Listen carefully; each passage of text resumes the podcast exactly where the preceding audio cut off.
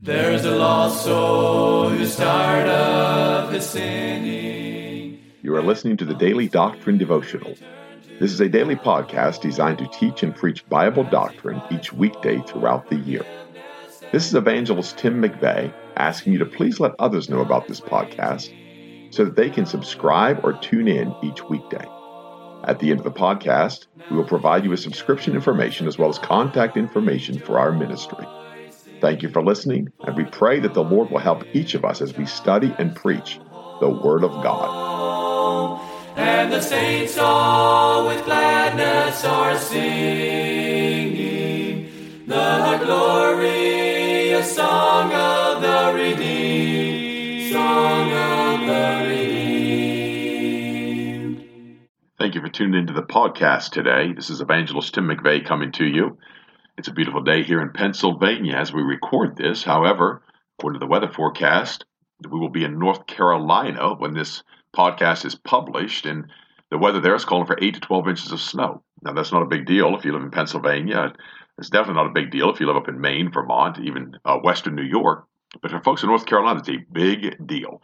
I have a 26 inch snowblower, but uh, most folks in North Carolina don't even know what a snowblower is. Now, there's some snow throwers um, in fact, we have a friend in North Carolina has a couple of sons. They're his snow throwers, but as far as actually a snow blower, they don't know what that is. So, Lord willing, we'll be at the Living Waters Baptist Church tonight, uh, beginning our week revival, and uh, we'll be there Monday through Friday, as well as the following Sunday at the end of this week. When you hear this recording, uh, we'll be at the Living Waters Baptist Church in Mocksville, North Carolina, seven o'clock each night. Would love to invite you out. Love to have you for the services. I would also like to acknowledge as I record this, and it's a little bit late as far as the acknowledgement, but uh, had I been a sensitive and caring grandson, which really isn't part of my makeup, uh, then I would have acknowledged this last Thursday on the broadcast. I just want to say happy birthday to my grandmother. My grandma is 100 years old today. It's interesting, Babe Ruth has hit over 500 home runs since my grandmother was born. We did the math one time, and I think we came up with 18 living presidents that she has lived under. But she is 100 today. As you listen to this broadcast, it's a few days late, but January 13th of 1922, my grandmother was born in a little town in Minnesota. And we certainly thank the Lord for her. We thank the Lord for the legacy that she's left, as well as the godly heritage that her and my grandfather left. The reality is, I sit here today, a saved man by the good grace of God. I had that godly influence in my life, that Christian heritage in my life. And the reason for that is the last Sunday of 1952, my grandfather walked the aisle of a little church in Yakima, Washington. A World War II veteran, decorated veteran. My grandmother was a World War II nurse that outranked my grandfather. And they had met at the Spokane Army Hospital, were married, had children. One of those was my mother. And my mother would have been two years old on that last Sunday in 1952, and Grandpa walked the aisle and was gloriously born again by the good grace of God. And I certainly want to thank the Lord for my grandmother. I want to thank the Lord for that heritage that God has given us. As we go into the podcast, we're looking at Psalm 6 again, a messianic psalm, a psalm of Messiah. And David, the psalmist, is writing here, and we begin to read the psalm according to the Word of God.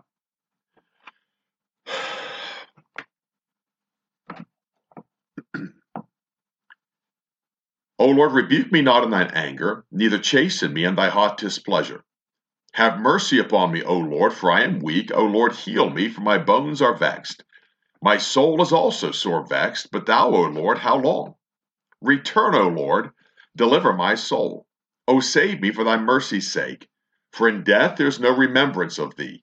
In the grave who shall give thee thanks? I am weary with my groaning. All the night make I my bed to swim. I water my couch with my tears. Mine eye is consumed because of grief. It waxeth old because of all mine enemies. Depart from me, all you workers of iniquity, for the Lord hath heard the voice of my weeping. The Lord hath heard my supplication. The Lord will receive my prayer. Let all mine enemies be ashamed and sore vexed. Let them return and be ashamed suddenly. So we see again in verse 1, the word says, O Lord, rebuke me not in thine anger, neither chasten me in thy hot displeasure. Have mercy upon me, and so we see two things that the psalmist deals with here concerning the Lord. One, he says, Rebuke me not in thine anger, neither chasten me in thy hot displeasure. Psalm 38, which is very much a companion to Psalm 6, he says, O Lord, rebuke me not in thy wrath, neither chasten me in thy hot displeasure. Thine arrow stick fast in me, and thy hand presseth me sore. There is no soundness in my flesh. There's those bones again, because of thine anger. Neither is there any rest in my bones because of my sin. And so we see the Lord as a companion scripture gives us a little bit more understanding, but there's a slight variance that I want to look at because it's found also in the New Testament. One is the word anger. And he says, Rebuke me not in thine anger, neither chasten me in thy hot displeasure. But then in Psalm 38, he says, Rebuke me not in thy wrath. And now the Word of God deals with that in the book of Ephesians in chapter 6. And I want to take a look at that this morning with the Lord's help. Ephesians 6 and verse 4 says, And ye fathers, provoke not your children to wrath, but bring them up in the nurture and admonition of the Lord. Colossians 3, verse 21 says, Fathers, provoke not your children to anger, lest they be discouraged. So again, here's a companion scripture. We know that Colossians is a very dim mirror of Ephesians. So uh, Psalm 38 is a dim mirror of Psalm 6. Not dim in the sense of the Word of God, but because there are variances, but also there's so many parallels that run through those scriptures. And one of those, in both places, we see the word anger and the word wrath. And we know what anger is. Anger is a deep seated emotion. Anger, I believe, is seated in most people. Some learn how to suppress it, some learn how to hide it. There are people I've known that seemingly have never gotten angry. I had a married man who was in his 80s many, many years ago. He said he had never gotten angry with his wife. And I said, Well, thank the Lord for that. That's a man of character. That's a man of excellence of character. That's a man who has diligently sought to not be angry, but rather to love his wife. And so we understand that anger, we understand that wrath is a little bit stronger um, explanation, if you will, uh, wrath is a little bit stronger than anger. Wrath is uh, so often accompanied with an action. That wrath is a heated anger. It's when anger comes to the next level, if you will, and all of a sudden now the wrath is coming out. And I know as a father dealing with children, and we'll deal with that, Lord willing, with the Lord's help, and when it comes to this matter of the chastening of the Lord. But when we see anger coming out in the scripture, and we see that God is a God of anger, God is a God of wrath, yet God is also a God of love and a God of mercy. The Word of God doesn't tell us to not be angry. The Word of God says to be angry and sin not. And so, even in parenting, He gives instruction. And one of the hard things that a lot of people have trouble understanding is how do you how do you discipline children? How do you deal with children? How do you cause your children to not be angry lest they become discouraged? How do you deal with your children with and even in your wrath that the children can also turn on you in wrath and become wrathful. By the way, when I've seen a child that has turned against their parents in wrath, I've seen a child that's destroyed themselves. I've seen young people that were wrathful towards their parents and most of the times, if maybe not 100% of the time, I've never seen them turn out to live spiritually for Jesus Christ. Why? Because when they turn wrathful, when the anger overtakes them, anger overthrows them, and they turn in wrath against the same one that showed wrath to them, it's because he says the word there is provoke. You don't provoke your children to wrath. You don't push them beyond a point where they turn to wrath. You don't push your children to a point where they turn in anger lest they be discouraged. And to provoke is a willful act, it's a deliberate act. And so, if we provoke our children to anger, if we provoke our children to wrath, as a father, we're an unjust father. We're a father that does not love our child like we ought to. We don't care about their soul. We don't care about their well being. We don't care about uh, the things that, that mean anything to them. Why? We are provoking them to anger. We are provoking them to wrath.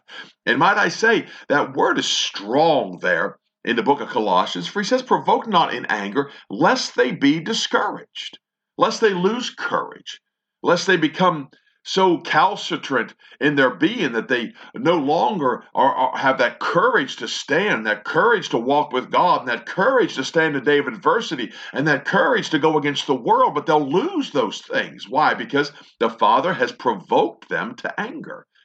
And so we see that with our Father. We see that with our Heavenly Father. He's a just God, He's a righteous God, He's a holy God. But He doesn't provoke us to anger, He doesn't provoke us to wrath. Why? Because he's holy. And he knows how to discipline his children. He knows how to, to help his children. He knows how to rebuke his children. He also knows how to instruct his children. He knows how to correct his children. And he knows how to do it where we don't become angry and where we don't turn in wrath. Why? Because he's a holy God. And God deals well with his children. And we ought to learn lessons. As God deals with us, so we ought to learn those lessons in dealing with our children, lest they also become discouraged in the way. I say that as a father of almost four years, and some would say, well, what kind of experience do you have? Well, let me just say I had children later on in life, but for years before I had children, I was in ministry.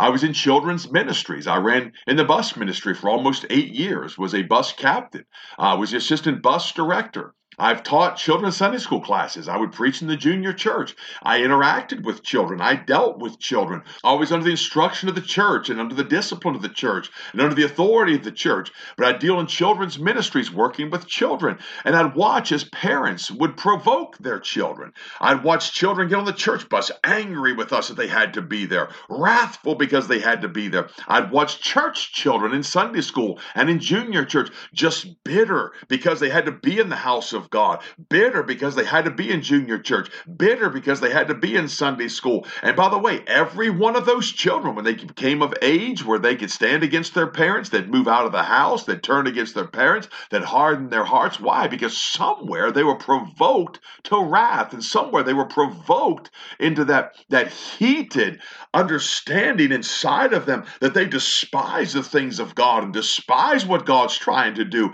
And they use that as an affront against their parents. And so often, I think in ministry, we overlook a lot of the problems people have with their children is because of the parents.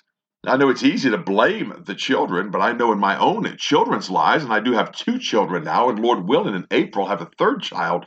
And even today, part of the reason I'm recording this later in the day than usual is because of my children and I had time with my children. It wasn't a dis, uh, displeasure to me today. It wasn't an affront to me today, but I had to deal with my children. I had to interact with my children. We played together. We worked on projects together. We had discipline together. Uh, it's part of being a parent today. But I learned lessons from my children. I watched my children. I don't want them to be wrathful. I don't want them to be angry because of discipline. I don't want them to turn in wrath against their parents because of us provoking them. Rather, I want to nurture them in the admonition of God and the admonition of Jesus Christ. And the Word of God tells us in this He says, but bring them up in the nurture and admonition of the Lord. What is that nurture and admonition? Well, it's the example that the psalmist is telling us in these two companion psalms. When he deals with the wrath of God, he deals with the anger of God. He talks about the chastening of the Lord. That is the nurture and admonition of the Lord. The Lord does not provoke us to wrath. The Lord does not provoke us to anger. What the Lord does, the Lord gives us a law, and the Lord expects us to obey that law. And the Lord expects us to obey Him. Why? Because He's our Heavenly Father. And so that is the expectation. Anything that falls short of that expectation, we are deserving of the discipline that God doles out. We're deserving of wrath. We're deserving of His anger. We're deserving of His chastening. We're deserving oftentimes of His scourging upon us. Yet He's a God of mercy. And when He administers mercy, we ought not take advantage of that, but we ought to embrace that mercy and know that God was good to us. And there's times in my life that I've even said, Lord, I can't believe you haven't killed me. And I'm not being funny about it. there is a sin unto death. I do not say that you should pray for it, but there is a sin unto death. And I don't know what that sin unto death is, but I certainly there's times I've gotten so distant from God and so cold on God and disobeyed God. And I've said, Lord, I don't know how in your wrath you haven't killed me, but yet God has chastened, God has scourged, and God has drawn me closer to Him through that discipline. One of the great victories as a parent is when I discipline the children and they come and they love me greater than before I discipline because I know that the discipline has been effective. I know the discipline has had an impact on them. I know that the discipline has been administered correctly. They're not wrathful, they're not angry, but rather they've drawn closer to me. And as the psalmist is writing here in the person of Jesus Christ, and he's asking the Lord concerning these things, he says, Lord, rebuke me not in thine anger. Lord, I know you're angry. I've been made sin for you that knew no sin. But Lord, rebuke me not in thine anger. And then he says, Neither chasten me in thy hot displeasure. And can I say, I don't mind chastening because it's for my benefit. Despise not thou the chastening. Listen, I don't despise the correcting of God. I don't despise the chastening of God. But I don't necessarily want the chastening of God. But I certainly don't want the chastening of God in his hot displeasure. I don't want to anger God with my sin. I don't want to anger God with my rebellion my hardness of heart that God has to chase me in his hot displeasure, lest he wound me, lest he make me sore, lest he put a mark upon me that oh, will show a scar to the day I die, but yet he's a holy God. And if he scars me, he does it well. If he marks me, he does it well. If he puts a, something upon me greater than what I think I'm deserving of, you better rest assured he's right and I'm wrong every time. And can I say, as a parent, taking this lesson back to parenthood, I'd also like to say of myself that that's something that God has done for me. That every time I discipline my children, it's for their benefit, not out of my frustration, not out of my anger, but it's for their benefit. And they can look back and they can see the scars, they can see the hurt, they can see the pain, they can remember those things done to them and know that it was for their benefit and know that it profited them to come under that chastening hand. Rebuke me not in that anger, neither chasten me in thy hot displeasure.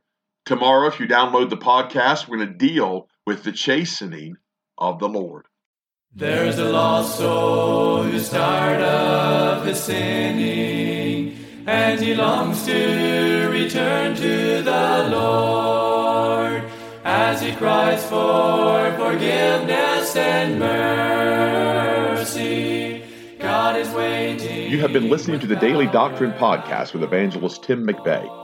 For correspondence, please contact us through our website andsomeevangelists.com and use the contact form to connect with us.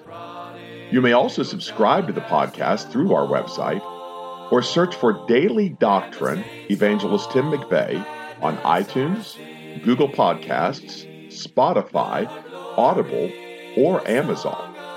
To write to us, please use our church address, which is Manasseh Community Baptist Church, 70 Back Hollow Road, Blain, Pennsylvania, 17006.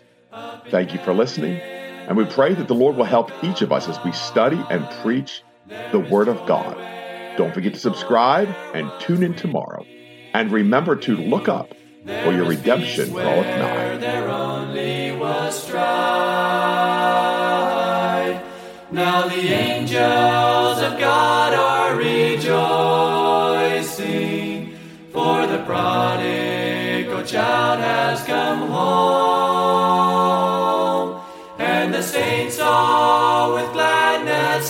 Home,